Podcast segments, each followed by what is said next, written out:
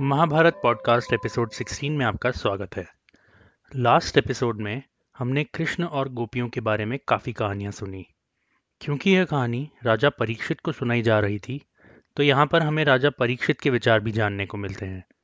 हमने देखा कि कृष्ण ने किस तरह से नदी में नहाती हुई गोपियों के कपड़े उतारकर उन्हें नग्न होकर अपने पास आने के लिए कहा। परीक्षित इस बात को सुनकर काफ़ी शौक हो गए और उन्होंने पूछा कि अगर कृष्ण धरती पर धर्म को बढ़ावा देने के लिए आए हैं तो भी ऐसा काम कोई कैसे कर सकता है? इस पर व्यास ने कहा कि कृष्ण दुनिया में सिर्फ़ लड़कपन कर रहे थे और उनकी पिछली ज़िंदगी का कोई भी कर्म उनके साथ इस ज़िंदगी में नहीं आया है। ना ही उनका इस ज़िंदगी का कोई कर्म उनकी अगली ज़िंदगी में जाएगा। राजा परीक्षित इस बात से संतुष्ट हो गए, लेकिन व्यास ने हमें चेतावनी दी कि हम साधारण मनुष्यों को ऐसे करने की सोचनी भी नहीं चाहिए और हमें हमेशा धर्म के हिसाब से चलना चाहिए। अगर हम धर्म के नियमों से चलेंगे तो सब बढ़िया रहेगा, अन्यथा हमें हमारे कर्मों का पाप भुगतना पड़ेगा। इसके बाद उन्होंने बताया कि कृष्ण की इस हरकत से कोई रियल डैमेज नहीं हुआ था, क्योंकि कृष्ण ने उनकी यौगिक पावर यूज़ करके सभी पतियों, पिताओं और भाइयों को ऐसा महसूस करने ही नहीं दिया कि उनकी पत्नियों और बेटियों और बहनों ने कुछ भी गलत काम किया है। अब यह समय है कि कृष्ण पॉलिटिक्स में इन्वॉल्व हो जाएँ और कुछ पुराने हिसाब चुकता करें। इस समय उन पर एक और राक्षस अरिस्तासुर का अटैक हुआ, जो कि एक सांड का रूप लेकर आया था। इसे भी कंस ने भेजा था। जब अरिस्तासुर वृंदावन पहुँचा तो उसने सभी गाय चराने वाले बालकों को मारना शुरू कर दिया। इस पर कृष्ण को बहुत क्रोध आया और उन्होंने इस सांड को उनके सींगों से पकड़ा और उठाकर फेंक दिया जिससे सांड नीचे गिरा और मर गया। इस अटैक के बाद कृष्ण सभी गोपियों को वृंदावन से ब्रज ले गए। जैसे कि महाभारत में कहानी को आगे बढ़ाने के लिए बार बार ऋषि व्यास बीच में आ जाते हैं, उसी तरह भागवत पुराण में ऋषि नारद बीच में आते हैं। हम इससे पहले भगवान ब्रह्मा के बेटे नारद से तब मिले थे, जब नारद ने कंस को जाकर बताया था कि देवकी की संतान विष्णु का अवतार होगी और वही कंस के पतन का कारण बनेगी। यहाँ पर नारद वापस कंस के पास गए और उन्होंने बताया कि देवकी की आठवीं संतान वास्तव में मरी नहीं है, बल्कि वो तो कृष्ण नाम का एक बालक है, जो कि गाय चराने वाले गोपियों के झुंड के साथ रहता है। जब कंस को ये पता चला तो उन्होंने देवकी और वासुदेव को वापस से जेल में बंद कर दिया। अब यहाँ मेरे यह समझ में नहीं आया है कि अगर कंस बुरा था तो नारद ऋषि बार बार उन्हें जाकर बता क्यों रहे थे? हो सकता है कि यह भगवान की कोई लीला हो जो कि दिखानी ज़रूरी हो। अगर आपके कुछ और विचार हैं तो मुझे कमेंट में बताएँ। खैर, जब कंस को पता चला कि कृष्ण अभी भी ज़िंदा हैं तो उन्होंने कृष्ण और उनके भाई समेत समस्त गोपियों को मारने के प्लॉट बनाने शुरू कर दिए। उन्होंने भगवान शिव के लिए यज्ञ किया और नंद को इस यज्ञ में आमंत्रित किया। दूसरी तरफ़, कंस ने अपने सभी पहलवानों को बुलाया और उन्हें बोला कि जैसे ही वासुदेव के बेटे वहाँ आए, तुरंत ही उन्हें मार दिया जाए। इस चीज़ में कहीं कोई चूक नहीं हो जाए। इसीलिए उन्होंने अपने हाथियों के अस्तबल के मास्टर महा को वहाँ बुलाकर उन्हें अपना सबसे मज़बूत और बिगड़ैल हाथी स्टेडियम के द्वार पर बांधने का हुक्म दिया। उन्होंने कहा कि कृष्ण के आते ही हाथी उन पर छोड़ दिया जाए। यहाँ पर महा ने थोड़ा विरोध किया और बोला कि यह कैसी बात है कि वह खुद ही अपने भांजे की मृत्यु का आदेश दे रहा है। यहाँ पर कंस ने उन्हें एक सीक्रेट बताया। कंस ने बताया कि वो वास्तव में उग्रसेन के बेटे नहीं थे। एक बार उग्रसेन घर पर नहीं थे तो उनके महल के आसपास एक गंधर्व, जिसके पास दिमाग पढ़ लेने की ताकत थी, घूम रहा था। उग्रसेन की पत्नी यहाँ पर उग्रसेन के बारे में सोच रही थी।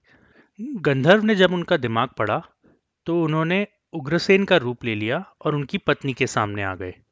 जब थोड़ी देर बाद उग्रसेन की पत्नी को यह पता लगा कि वह वास्तव में उग्रसेन नहीं था, बल्कि एक गंधर्व था तो वह बहुत नाराज़ हो गई।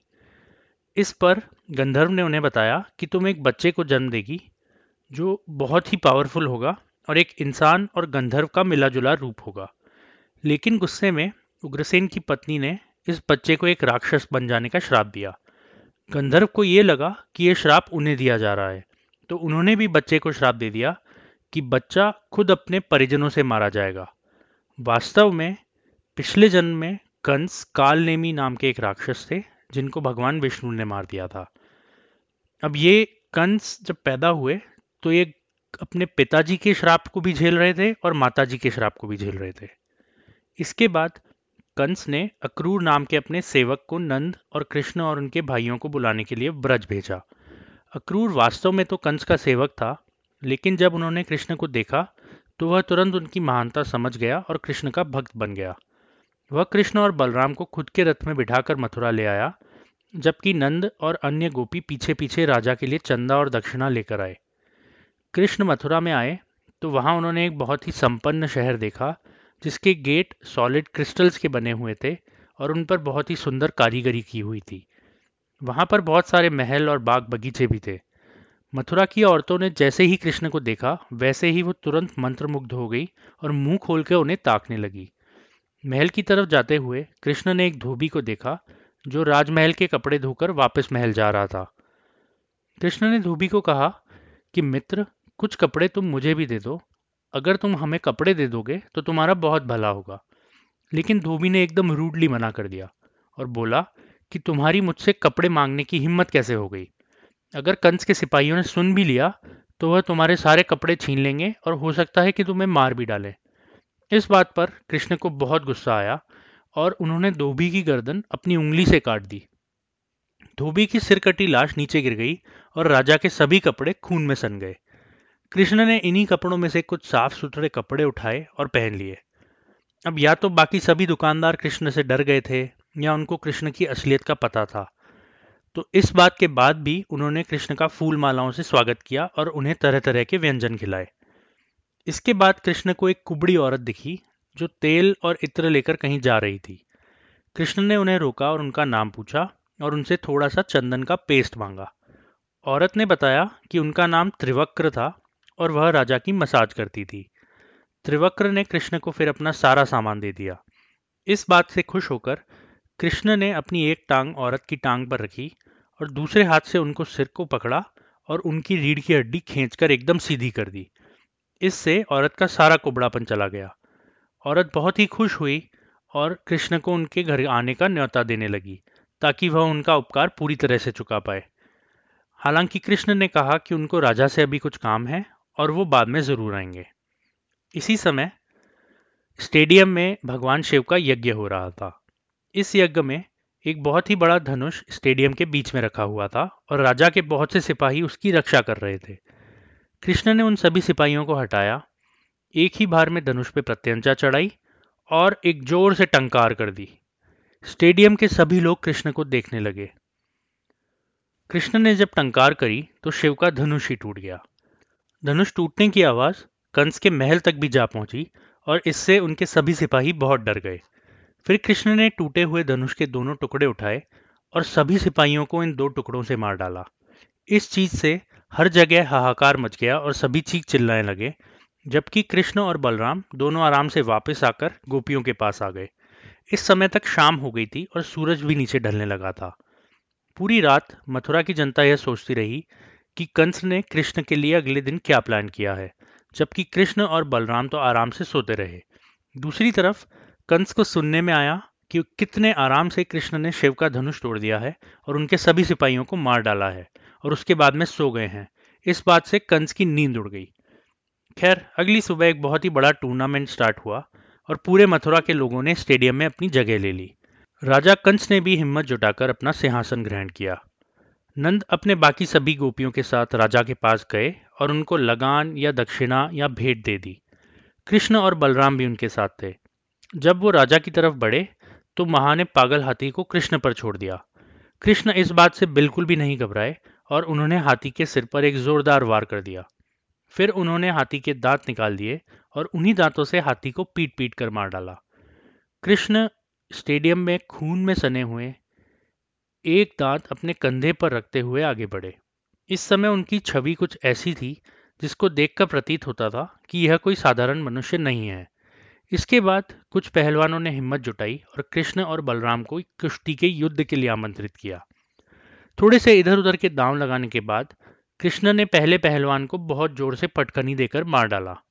वहीं दूसरी तरफ़ बलराम ने एक पहलवान को दबाकर मार दिया, जबकि दूसरे के सिर पर लात मारकर उसके शरीर से अलग कर दिया।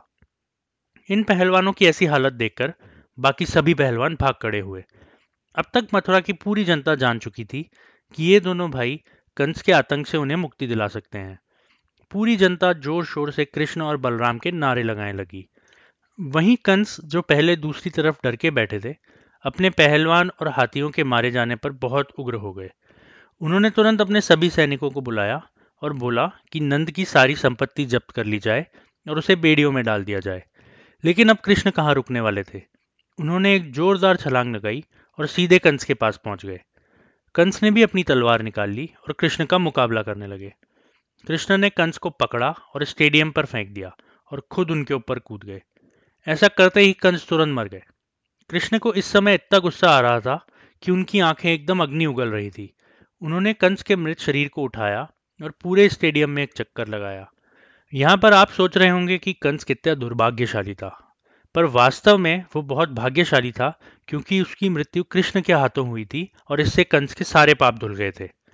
अपने भाई की यह हालत देखकर कंस के आठों भाई कृष्ण को मारने के लिए दौड़े, लेकिन बलराम ने हाथी का एक दांत उठाया और तुरंत आठों भाइयों को मार दिया। यह सारे बर्बर दृश्य देखते हुए जनता एकदम चुप हो गई थी और अब उन्हें कुछ कुछ समझ में आ रहा था कि कंस और कंस के साथियों का अंत हो चुका है।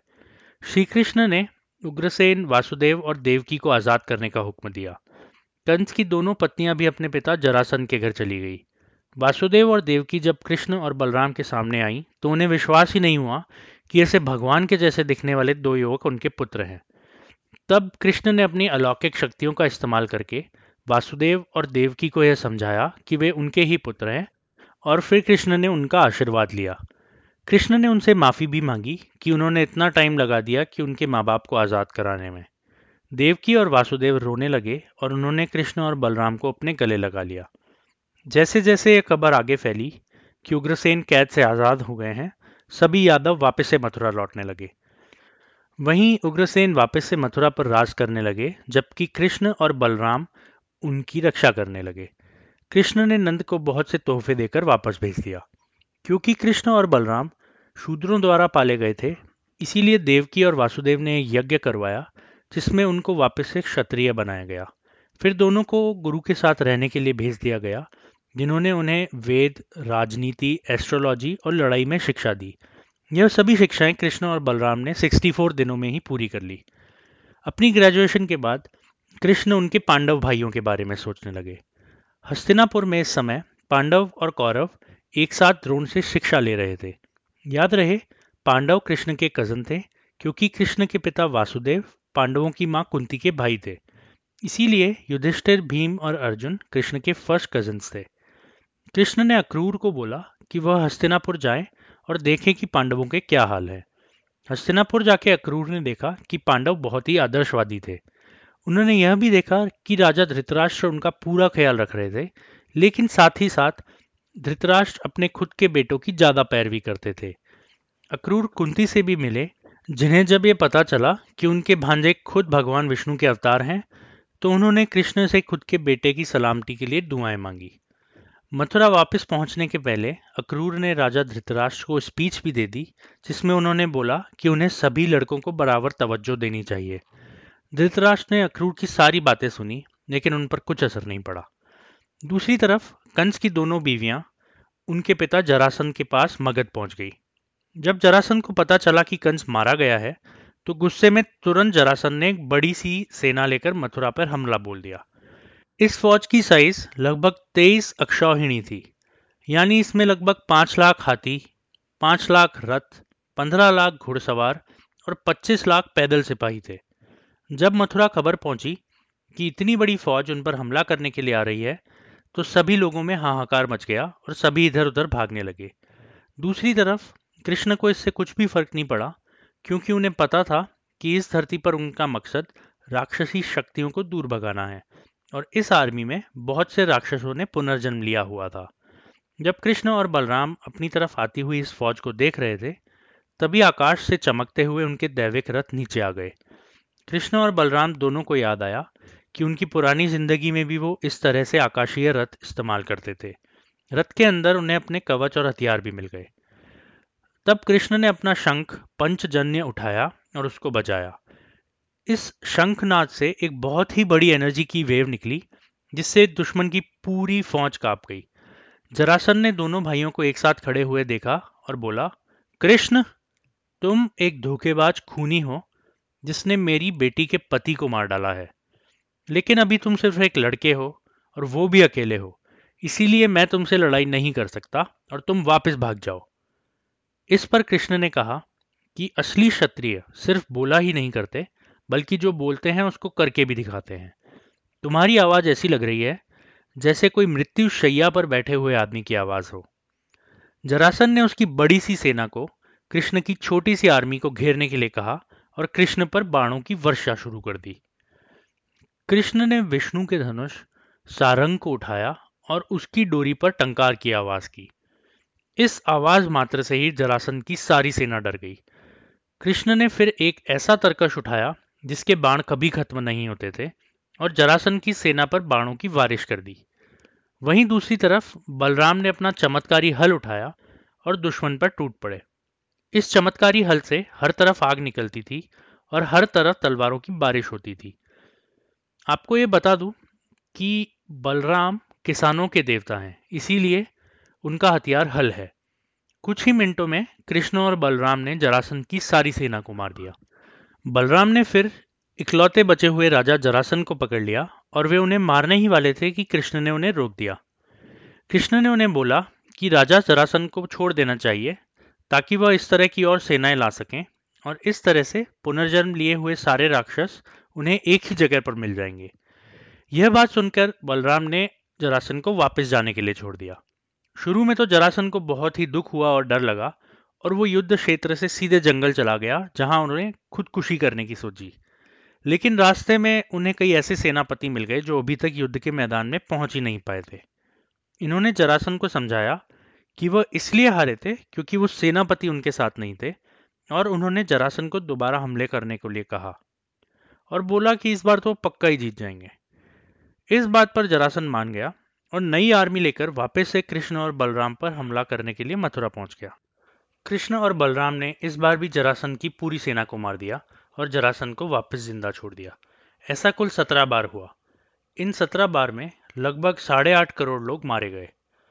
अब तक जरासन कृष्ण को मिटाने के लिए एकदम कमर कस चुका था। अठारहवीं बार में उसने अपनी सेना खड़ी करी और इस बार एक फॉरेन आर्मी की भी मदद ली।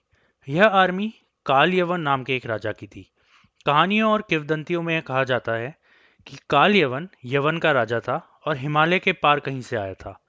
कई लोग इसे अलेक्जेंडर द ग्रेट का एक सेनापति भी बताते हैं। काल यवन के पास लगभग साढ़े तीन करोड़ सिपाहियों की एक सेना थी। जब जरासन ने अपनी सेना काल यवन से मिलाकर मथुरा पर अठारहवीं बार हमला करने की सोची तो कृष्ण को लगा कि बार बार युद्ध करने से नागरिक थक गए हैं। तो उन्होंने अपनी राजधानी मथुरा से हटाकर द्वारका में बना दी।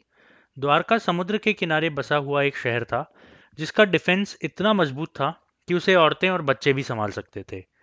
कृष्ण ने द्वारका को बनाने के लिए देवलोक से विश्वकर्मा को बुलाया और इन दोनों ने मिलकर द्वारका बनाई। श्री कृष्ण ने जादू से मथुरा के सारे नागरिकों को द्वारका भेज दिया।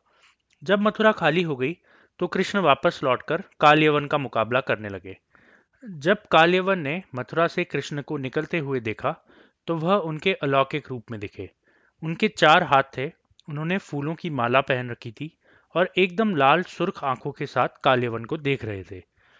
काल्यवन ने कृष्ण को ऐसा देखकर अपने सारे हथियार फेंक दिए और कृष्ण से निहत्ते ही युद्ध करने के लिए आगे बढ़े। कृष्ण तुरंत वहाँ से भागने लगे और काल्यवन उनके पीछे पीछे भागने लगे। थोड़ी देर बाद कृष्ण एक गुफा में घुस गए। जब काल्यवन गुफा में घुस आए तो उन्हें वहाँ पर एक काली चद्दर ओढ़कर सोता हुआ आदमी दिखा। काल्यवन को लगा कि ये कृष्ण है और उन्होंने इस सोते हुए आदमी को जगा दिया। वास्तव में कृष्ण तो छुपे हुए थे और जब इस सोते हुए आदमी ने अपनी आँखें खोली तो काल्यवन तुरंत जलकर भस्म हो गया। यह सोता हुआ आदमी वास्तव में मुचुकुंद था, जो कि भगवान राम के वंशज थे।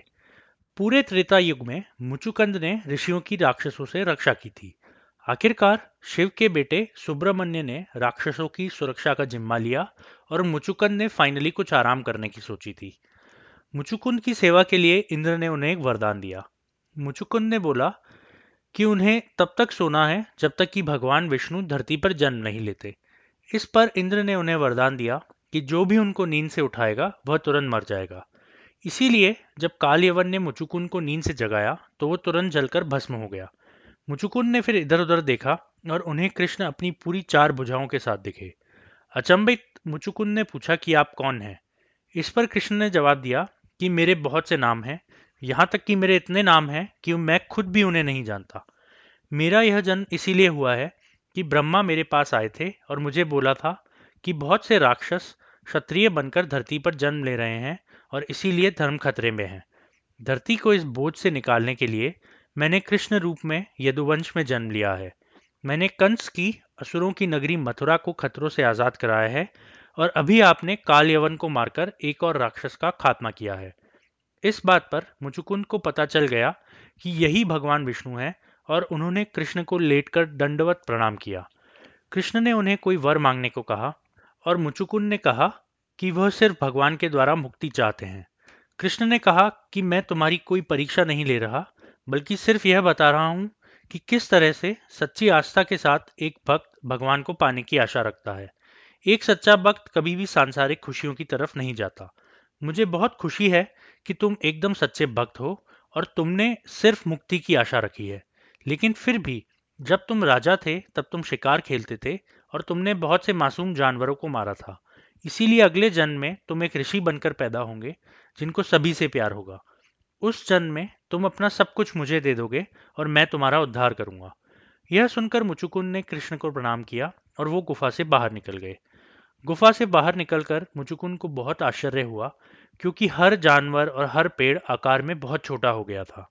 वास्तव में वो इतने लंबे समय तक सो रहे कि हर चीज़ इवोल्यूशन से छोटी होती गई। जैसा कि आप जानते ही होंगे, पहले डायनासोर होते थे और पेड़ होते थे जो बहुत बड़े बड़े होते थे, और धीरे धीरे ऑक्सीजन कम होती गई और जानवर और पेड़ सब छोटे हो गए। मुझे पता नहीं कि इवोल्यूशन को महाभारत से कैसे लिंक करें, पर शायद यही एक तरीका है। यहाँ दूसरी बात यह भी है कि कृष्ण जिन भी असुरों को मार रहे थे, उनको सीधे मोक्ष प्राप्ति हो रही थी और धरती पर उनका पुनर्जन्म नहीं हो रहा था। दूसरी तरफ़ मुचुकुन जैसी एक पुण्यात्मा को दोबारा धरती पर जन्म लेना पड़ेगा, क्योंकि उन्होंने इस जन्म में शिकार किया था। भगवान की यह कैसी माया है, मैं तो नहीं समझ सकता। खैर, इसके बाद कृष्ण गुफा से बाहर गए और उन्होंने सभी साढ़े तीन करोड़ सैनिकों को मार दिया। इसकी थोड़ी ही देर बाद जरासंध अपनी आर्मी लेकर आ गया और कृष्ण और बलराम को घेर लिया।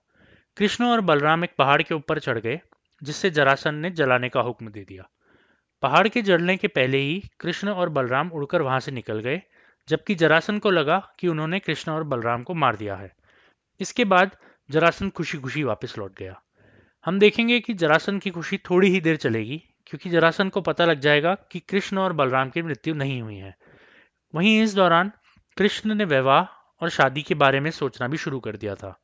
अगले एपिसोड में हम देखेंगे कि कृष्ण और रुक्मणी का विवाह कैसे हुआ और यह भी जानेंगे कि कृष्ण की सोलह हज़ार पत्नियाँ कैसे हुई। सुनने के लिए धन्यवाद।